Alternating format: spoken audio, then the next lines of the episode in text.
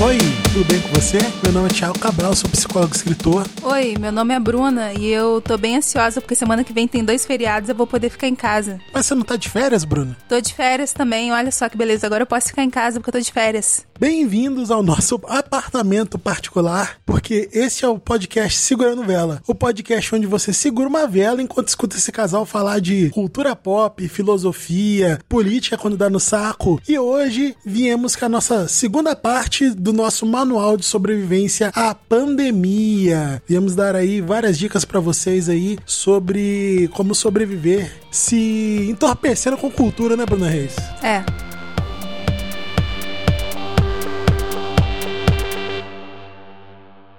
É isso aí. E esse episódio é sem roteiro, né? Porque a gente pensou assim: ah, vamos gravar sobre o tema tal. Ah, mas o tema tal. Nós dois estamos de quarentena, nós dois estamos aqui em isolamento social, né? Eu tô de férias, a Bruna também. Então a gente tem consumido muita coisa. E a maioria das paradas que a gente consumiu recentemente já tá tudo fora do hype, já, né? O que tinha para falar, a gente falou que foi aquele filme do Netflix, né, Bruna? Sim. E aí a gente pensou assim: pô, tem tanta coisa para falar, vamos fazer um podcast podcast de pauta aberta de novo, com várias indicações aí de coisas para você fazer, se você estiver trabalhando ou se você estiver em casa principalmente, porque tem bastante coisa pra gente consumir aí, porque a cultura vai nos salvar, né, Bruno? É isso aí, a cultura vai nos salvar.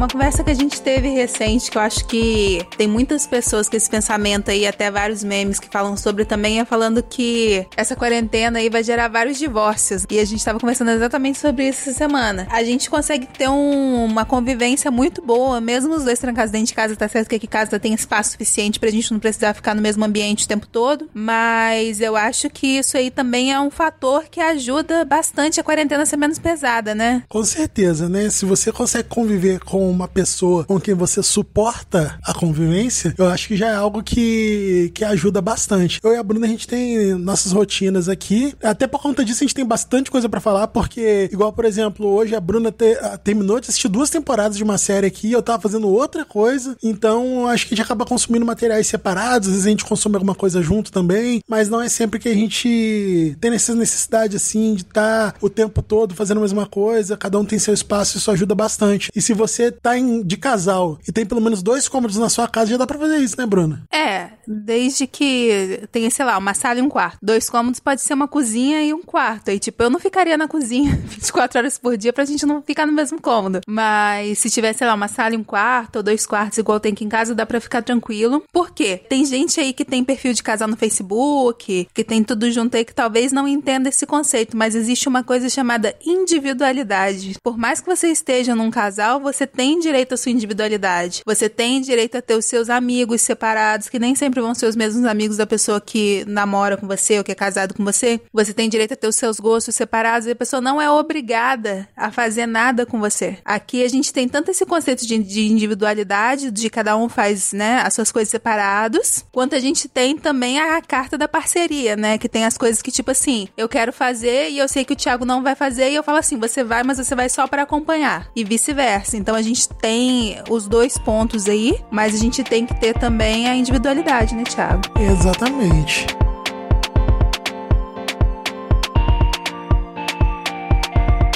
Só lembrando, né, que aqui a gente não vai falar de coronavírus, apesar do podcast ser por conta da pandemia o tema. Eu, apesar de ser psicólogo, sou da área de saúde, eu não sou virologista. É, eu acho que já tem muita, muito assunto poluindo a mente das pessoas dando gatilho por aí. Acho que a gente acrescenta mais fazendo alguma coisa para te distrair, que é por isso que eu tô falando que a cultura salva. A cultura, ela ajuda a gente a processar o que tá acontecendo no mundo, né? A cultura serve para isso. Por isso que eu acho que é muito mais a gente falar sobre cultura nesse momento do que falar sobre a doença, sobre como combater a doença ou deixar de combater, qualquer coisa desse tipo. Apesar de que, Bruna Reis, se você quer saber dicas de psicologia, principalmente psicologia social, tem um canal no YouTube. É só procurar psicólogo Thiago Cabral que você me acha lá. Lá eu falo especificamente de psicologia, falo coisas assim relacionadas a isso. Mas aqui nesse podcast não é o espaço. Olha o jabá aí. Fez jabazinho. Voltando a esse assunto aí, a cultura é um assunto que você não precisa ser especialista para falar, ao contrário da ciência. Ciência não é opinião, não existe, ah, eu acho que é só uma gripezinha, existe ciência. Então, se você não é formado, você não tem um diploma, você não é especializado, dificilmente a sua opinião sobre o vírus, ou a minha, ou a do Tiago, que nós somos especialistas na área, vai ser coerente. Nesse ponto aí, eu prefiro ouvir os especialistas, ver as estatísticas e tentar ficar calma. Aqui, aquela figurinha do Fique Calma Senhora tá, tá rolando várias vezes aí né, durante a pandemia.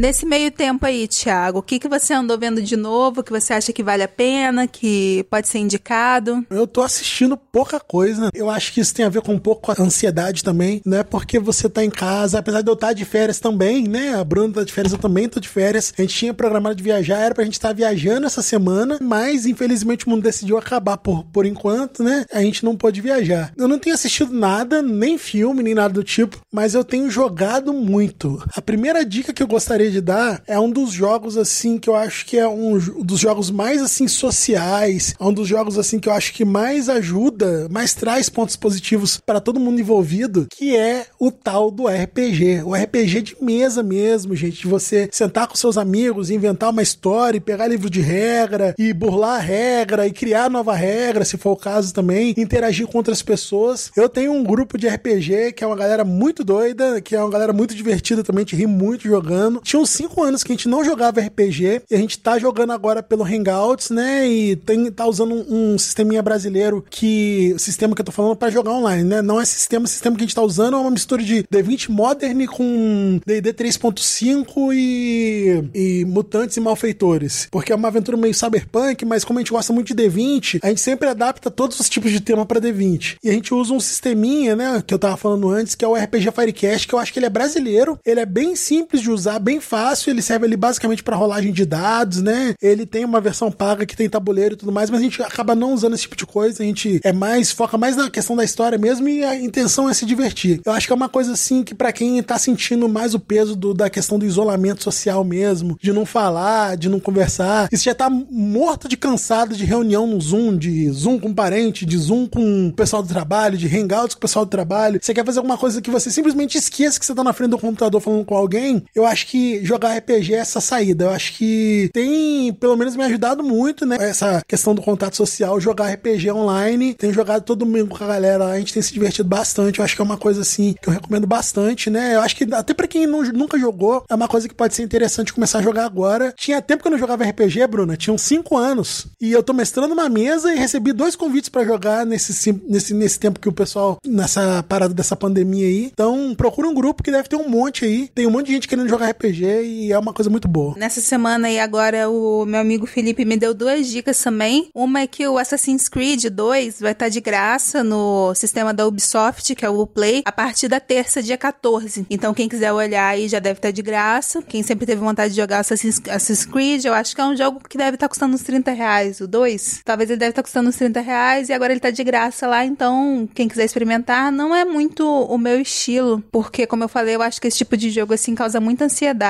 para mim, pelo menos. E aí eu não gosto, mas quem tiver interesse, e outra dica que ele me deu foi a seguinte: fazer pão. Fazer pão é, é aquela coisa assim, que é um trabalho que não recompensa. Se você tiver muito tempo livre, muito tempo livre, você vai fazer, vai ocupar o seu tempo e não vai ser recompensante. Porque não fica bom. Pelo menos o meu, eu fiz duas vezes. Porque eu não queria desistir na primeira. Eu fiz duas vezes. Não é que ficou ruim, ficou bom. Mas assim, o pão da padaria, que eu vou ali na, na padaria na esquina e pago 80 centavos, ele é melhor e ele custa 80 centavos. Eu vou gastar 10 minutos para ir voltar à padaria. E eu gastei 3 horas fazendo um pão para ser pior que o pão que eu paguei 80 centavos. Ocupou meu tempo, já posso, já posso fazer um checklist lá daquelas coisas que você faz, adultos fazem. Fiz pão, checklist. Mas não foi nem um pouco recompensante, assim. E você, Thiago, qualquer coisa bizarra aí? Você fez alguma coisa diferente para passar o tempo? Como eu te disse, né, Bruna? Eu não tô escrevendo, não tô publicando vídeo no YouTube praticamente aí uma vez por semana quando dá no saco. Então, quer dizer, meu lado artístico aí tá parado, né? O que eu poderia fazer de construtivo seria essas coisas. Mas aí isso me lembra, ô Bruna, da, daquela parada que eu falei pra você hoje, que eu vi um vídeo, acho que de um programa que o MC da gravando na GNT, com o Fábio Porchat, a galera assim. Ele falando justamente isso, da questão do ócio produtivo, da quarentena produtiva, dessa obrigação que todo mundo acha que tem de porque tá em casa, tem que produzir alguma coisa. Tá ligado? Porque todas as pessoas acham que você não pode mais ficar parado, mano. Você sempre você precisa estar tá ali planejando um barato, é sempre o pink e o cérebro. Essa noite eu vou tentar dominar é. o mundo, tá ligado? Não, irmão. É. Tô puxando um ronco aqui, cortando a unha do pé e vou assistir um programa de culinária aqui, mano. Ou então, no Twitter, veio uma galera falar comigo, né? Porque no Twitter eu falo bastante sobre psicologia também. No Twitter veio uma galera falar comigo que, tipo assim, tá fazendo home office, mas o chefe tá ligando 9 horas da noite para falar das coisas, que tá cobrando muito mais e tem uma pressão social, gente. Então, eu acho que uma das coisas que a gente precisa lembrar também nesse momento é que, galera, você não tem que ser produtivo, entendeu? É, tá todo mundo ansioso, você liga a televisão, o mundo tá acabando, e esse clima não passa passa. Então, não se obriga a ser produtivo, entendeu? É, bota o pé no freio mesmo se o patrão tiver enchendo o saco, se você estiver fazendo home office. É, muita gente tá, tá sob uma pressão social, acho que aqui no Brasil é mais do que em outros países, porque tem essa questão da polarização que tem gente querendo acabar com a quarentena. E o Brasil é o único país que tá tendo um carreata, né, Bruna, pra acabar com a quarentena, mas a gente não tá. Eu falei que não ia falar disso, então a gente não vai falar disso. É, o que, que você perguntou mesmo? Se você fez alguma coisa bizarra para passar o tempo durante a quarentena. Eu disse que eu tô jogando muita coisa. Basicamente, o que eu tô fazendo fazendo é isso, jogando muita coisa. A parada mais bizarra que eu tô jogando é o jogo que eu citei no último manual de sobrevivência, que é o Crack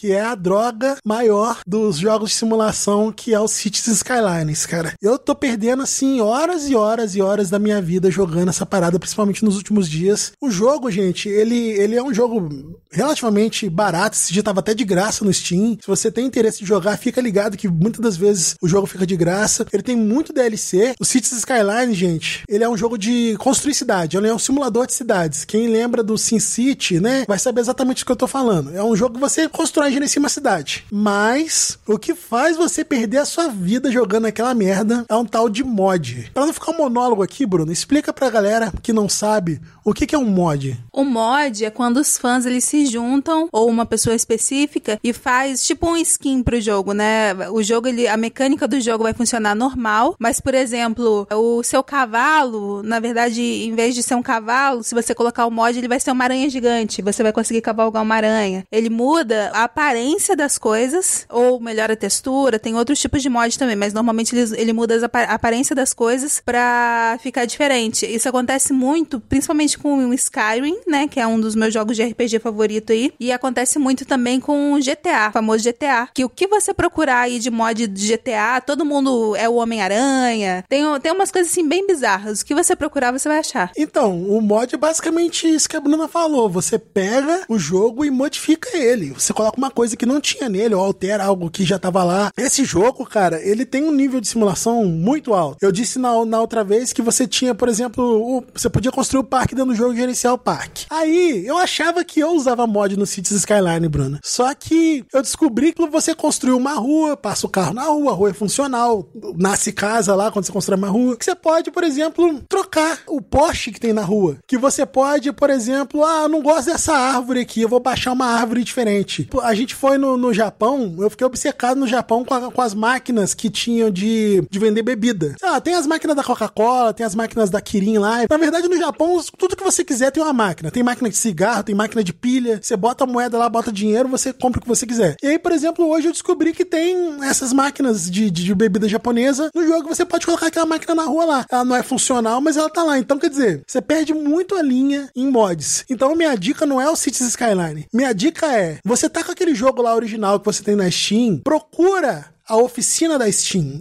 Chama oficina. Igual a Bruna citou, work, é, workshop em inglês. Você, a Bruna citou, por exemplo, Cities Skylines. Também tem o GTA. O GTA é famosíssimo por conta dos mods. Tem um mod, sei lá, você tá jogando normal, você baixa o mod que você vira o Homem de Ferro. Com, com direito a voar e soltar raio e tudo mais. Você procura, às vezes você tem um jogo original lá que tá parado no seu computador. É, no Steam é muito fácil de você baixar o mod. Você vai, entra no site lá, do, do, você entra na página do seu jogo dentro do Steam e procura a oficina. Lá, cara, é uma loja. E é de graça essas modificações. Esses mods, essas modificações são de graça. Então, quer dizer, um jogo que você tinha antigo pode se transformar completamente e virar um outro jogo. Por exemplo, a Bruna deu o exemplo do Skyrim, né? No Skyrim eles fizeram o Oblivion inteiro dentro do Skyrim. Você entra no portal e entra pra um outro jogo, praticamente. Então, às vezes, você tá com um jogo parado lá que você acha que não vai render mais nada. Tem um monte de mod para você colocar nele e vira, acaba virando outro jogo. Você pode reaproveitar ele na sua quarentena. A gente usou muito esses recursos do Steam Workshop também quando a gente jogava Portal. Porque o Portal ele tem um jogo de dupla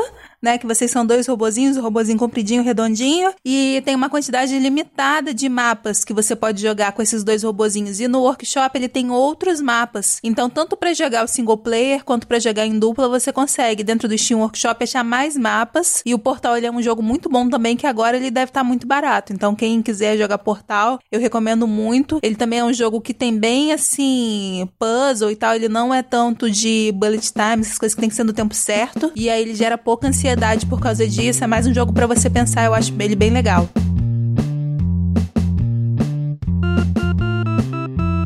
E agora dei uma dica gigante. Qual que é a sua próxima dica depois do portal, Bruno? Não tenho mais nenhuma dica de jogo, não. Você tem? Todas as minhas dicas são de jogos. Então pode mandar filme, que série, se você quiser, porque minhas dicas vão ser de jogos. Tá. Uma dica que eu tenho agora é uma dica de livros. Olha só que interessante. O que que acontece? Vazou, vazou não, né? Teve uma reportagem essa semana que saiu umas fotos do filme do Duna, que vai ter um filme novo do Duna, que o Paul Atreides lá vai ser o Timothée Chalamet, o famoso Timothée Chalamet. Paul Atreides é o personagem personagem principal. Explica o que é Duna para quem não sabe, Bruno. Então, Duna é porque. Calma, Calma que eu chego lá. Duna é uma ficção de futuro distópico da década de 60. O autor chama Frank Herbert e ele tem muitos livros, acho que cerca de 10 ou 11 livros. Mas o que normalmente é retratado, assim, que é mais falado, são os três primeiros livros, né? Que são os principais, que é o Duna, o primeiro chama Duna, o segundo chama é, Messia de Duna e o terceiro Filhos de Duna. Eles são todos bem baratinhos, tanto para comprar o livro físico, acha no estante virtual, acha na Amazon, acha em todos os sites aí, quanto para comprar o e-book também. Se bobear o e-book deve ter até de graça em alguns sites aí. E é uma história que é muito boa, tipo assim, ela se passa no deserto e aí é, toda essa sociedade ela é baseada no minério de uma commodity lá que chama especiaria, que serve tanto como droga, como para fazer outras coisas, enfim. E é um, é um planeta deserto. E aí é, tem toda uma mitologia, tem os vermes de areia, é um universo bem rico e é uma coisa assim, pra época, né? Né? Que o primeiro livro acho que é de 62 ou 63. Foi muito inovador na época e você vê até hoje. Você vê que, tipo assim, Star Wars bebeu dessa fonte, que todos esses, esses filmes que vão ser de espaço, de futuro distópico, bebeu bastante nessa fonte da ficção científica do Frank Herbert lá. E eu acho que é uma oportunidade boa ler agora, porque logo o filme vai sair e pelo jeito o filme vai ser bom. Eu espero que seja. Então é uma dica aí, Duna. Leiam. Você tem alguma coisa para falar, Thiago, sobre Duna? Então, eu acho que, como fã de ficção científica, um dos pecados da minha vida é não ter lido Duna, mas eu assisti o filme, né, por conta do... O filme também é bem clássico, vale muito a pena. Assim embaixo eu comecei a ler o primeiro Duna, mas da rotina não deixou terminar. O filme do Duna que existe, ele é da década de 80. Quem é o Paul Atreides nesse filme é o Kylan MacLean. O filme original, né, o primeiro lá, ele é do David Lynch. Na verdade, era pra ele ser do Alejandro Rodorovsky, mas o Rodorovsky queria umas tecnologias e tal que não ia rolar. E aí tem um documentário baseado nessas tecnologias que o Rodorovsky queria desenvolver, nas coisas que ele queria fazer, que chama Rodorovsky's Duna. Eu não sei se ele tem algum serviço de streaming, mas deve achar fácil aí na locadora do Paulo Coelho. Ele também é um documentário que vale bastante a pena para ver as maluquices que ele queria fazer lá.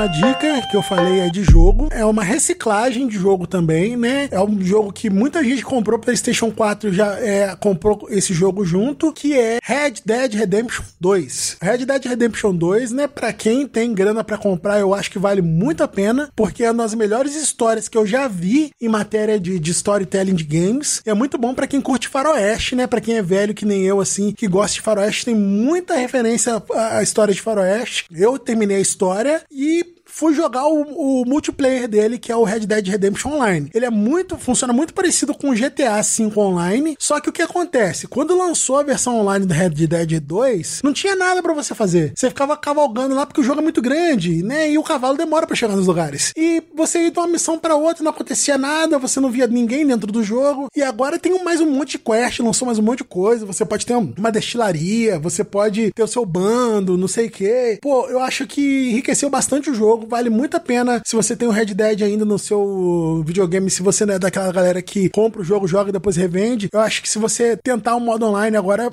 é muito divertido, mas tem que manjar um pouco de inglês, porque a galera que tá jogando pra, basicamente só fala inglês no jogo. Mas eu acho que vale muito a pena jogar, tem quests novas, inclusive quest com cinematic, eles fizeram com dublagem e tudo mais. Tem as ceninhas lá, tem uma historinha que conta, e agora a diferença é que você não joga com, com um personagem fixo, uma história fixa, mas você pode fazer o seu personagem, colocar, sei lá, a sua cara. Eu fiz um, um negão lá com mustache que foi muito maneiro. Mustache, famosamente conhecido como bigode também, né? Não, mustache é mustache, o bigode é o bigode. Ah, é?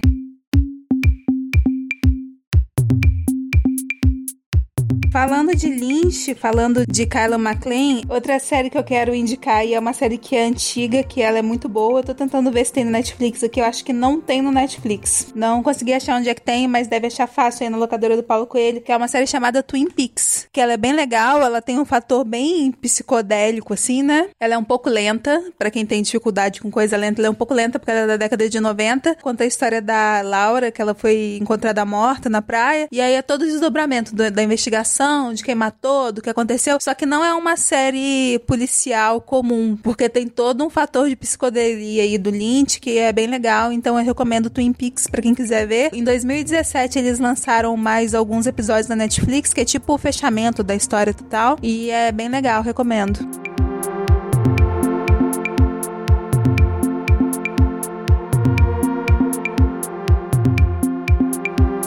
Próximo jogo que eu queria dar a dica aqui é um jogo. Se você viveu a era das Lan Houses e todo mundo que jogou, que teve a oportunidade de jogar numa Lan House, sabe que existe um jogo chamado Counter-Strike CS, que é o famoso CS. E muita gente não, não sabe que esse jogo ainda existe e ele é de graça. Existe uma versão do, do, do Counter-Strike que chama CSGO. Meu, meu inglês, dane-se aí, Counter-Strike é Global Offensive, que é um jogo de graça no Steam. É a mesma coisa do CS antigo, só que ele é reformulado, melhorou um pouco os gráficos e tal, mas muda pouca coisa no, no sistema de jogo. Para quem, tipo assim, ah, tem uns amigos velhos, assim, pai, que quer jogar, tudo que você precisa é um computador mais ou menos e uma conexão com a internet. E aí, pô, a galera costuma entrar lá no Discord, que é um programa de, de, de chat específico para games, e você consegue perder um tempinho aí e relembrando os velhos tempos, né? Acho que todo mundo que tem mais ou menos a nossa faixa de idade aí, 30 anos aí, de 25 a 30 anos, deve ter frequentado uma lan house e jogado CS em rede aí com a galera. Pagava aí um absurdo por hora para ficar jogando CS. Tinha galera que tinha os timezinhos, né, Bruna? A Bruna teve uma lan house, jogou CS, Bruna. Mentira, não sou dessa época, não. Não sei do que você tá falando, não. Joguei, joguei vários CS.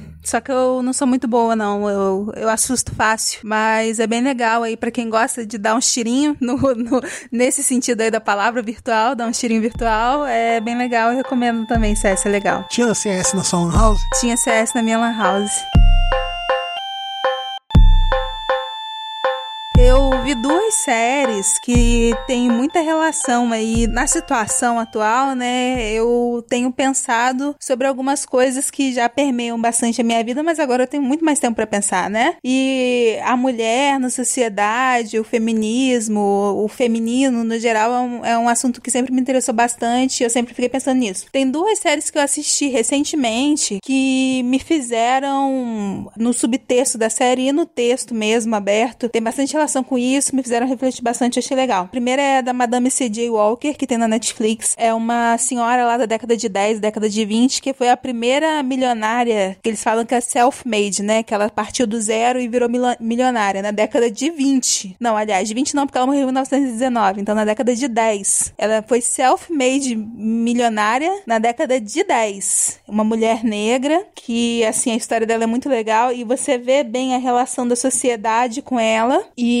você consegue ter uma visão que teve muita coisa que não mudou até hoje. Então, é, a série é bem legal. A Madame C.J. Walker, que é a principal, é a Otávia Spencer, que é uma atriz muito boa. Tem um outro filme muito bom dela também que chama Vidas Cruzadas, que é bem legal. E a filha dela é a Tiffany Harris, que também é uma, é uma comediante aí bem famosa americana.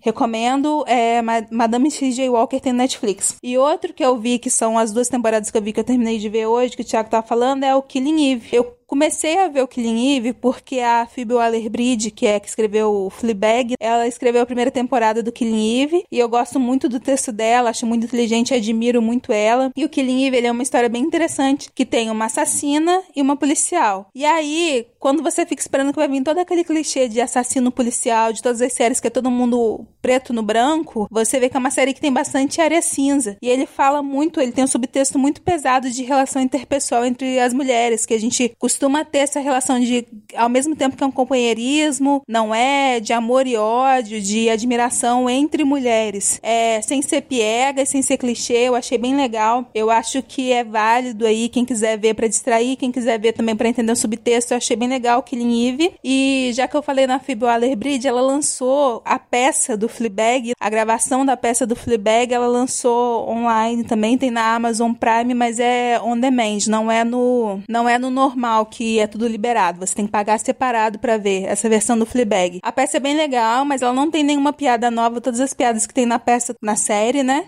Então, é 4 libras, 4 libras, se você converter e colocar o IOF aí que tem que pagar no cartão dá 60 reais quase. Então, de repente, não vale a pena para quem não é muito fã. Mas é muito boa a peça também. E 60 reais é, é mais barato que o ingresso de teatro, né? Se você considerar isso, então. Mas enfim, é bem legal também. E aí, Thiago?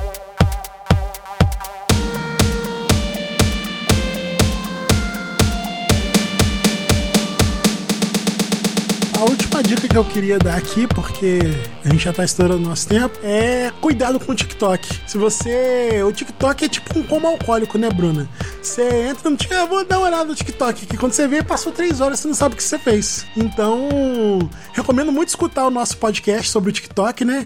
É um dos nossos episódios aí mais ouvidos, que é o TikTok e o cyberfascismo. Dá umas dicas aí bem interessantes aí de como você é, tomar cuidado com o que você consome nas redes sociais. Você quer dar mais alguma dica, Bruna? É, toda vez que eu vejo o ícone do TikTok, já vem na minha cabeça a musiquinha do tan, tarará, tan, tan, tarará, do pessoal dançando no caixão lá. Eu quero, eu quero dar uma dica que o nosso e-mail é podcastsegurandovela@gmail.com e a gente tem também o Instagram. Qual que é o nosso Instagram, Tia Cabral? Sevela pode. Sevela pode? Não sei, será que pode? Pode. Só procurar a gente lá que a Bruna tá sempre colocando coisas muito interessantes lá. Vários Instagramers assim, top da parada, vários podcasts a Bruna indicou lá na semana na, da última vez que a gente publicou esse manual de sobrevivência e gente, gente que a gente citou lá curtiu a gente, né, Bruna? O pessoal lá do, do, do, podcast lá, História Preta, mas quem? O República do Medo também curtiu a gente. Semana passada eu coloquei lá os animaizinhos pra seguir, né? E essa semana, Thiago, eu vi uma corrente aí no Twitter e eu vou. E a gente vai falar aqui agora pra poder colocar lá no Instagram, que é o seguinte: no Twitter tava falando quatro, mas se você quiser, pode indicar mais, mas eu acho que tem que ser pelo menos quatro. Quatro álbuns essenciais brasileiros. Ó, desafio.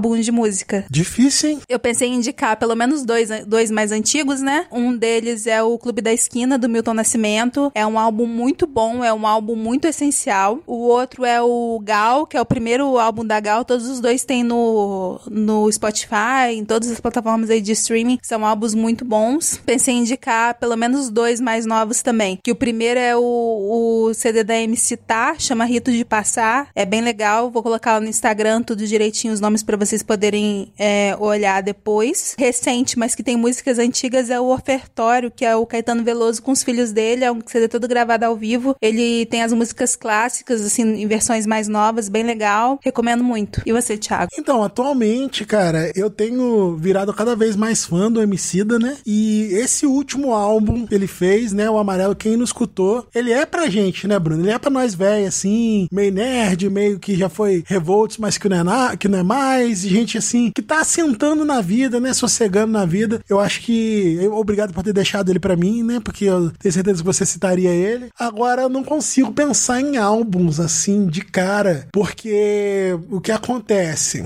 é o meu gosto musical, ele variou muito conforme eu fui amadurecendo, passando pelas fases da vida. Então, boa parte da minha vida eu escutei música clássica e rock internacional. E eu não sei se, tipo assim, os álbuns que eu conheço, eles são relevantes para mim hoje em dia, entendeu? Mas eu gosto muito de, por exemplo, de coisa antiga que é uma coisa assim bem sentimental, do, do álbum do Raul Seixas que tem o Guita, que é uma, é uma coisa muito marcante porque engraçado, Raul Seixas tá ficando atual de novo, né? Tá mais atual do que nunca, né? Então eu acho que se você quer escutar alguma coisa antiga assim, o rock das antigas, né? Apesar do Raul Seixas ele ter um discurso assim, muita, muita gente diz que o Raul Seixas ele tem um discurso misógino e um discurso homofóbico às vezes. Então escute com essa ressalva, mas se tratando assim de crítica social e de retrato de um tempo, Raul Seixas tá ficando atual de novo e ele tem uma mensagem assim bem interessante. Um álbum que eu, tipo assim, não faz o meu estilo, mas que eu tenho estudado, que é diferente, porque eu acho que é uma coisa que é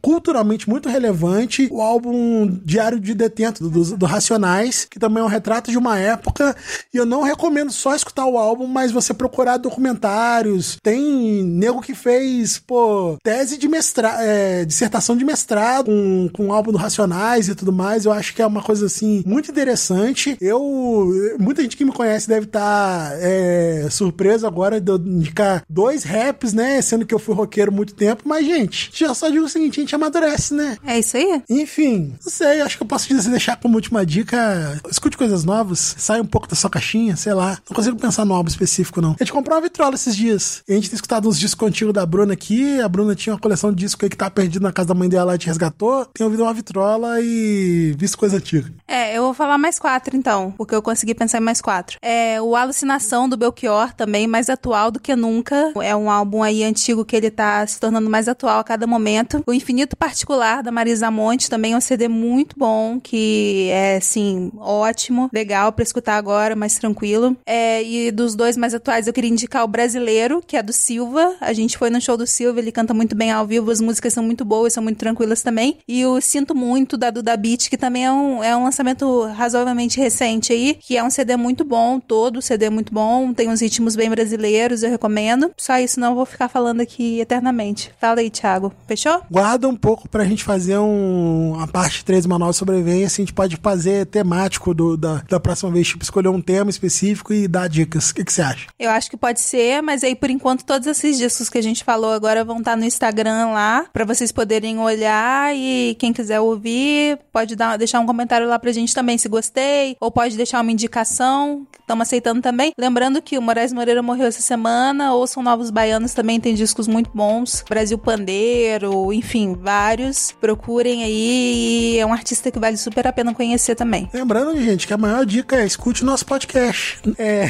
a maior dica de todos é escute nosso podcast, esse é o 21 primeiro episódio, tem mais 20 episódios para vocês escutarem aí. Não vai ter piada final. Geralmente a gente costuma fazer, gravar de um lugar assim diferente, né, Bruna? Costuma gravar de uma nave espacial, ou de um robô gigante, ou então de um cruzeiro particular, de um avião particular, de um, uma festa particular. A gente sempre grava de um lugar diferente, mas a gente tá fazendo questão de não fazer isso para lembrar que nós estamos em casa e que é preciso ficar em casa. Então, se você pode, faz o quê, Bruno? Fica em casa. É isso aí, gente. Obrigado por escutar aí. Compartilha a palavra, compartilha essa vela se você achar que ela é boa boa, compartilha lá com os outros aí, façam que mais gente escute esse podcast. Um abraço.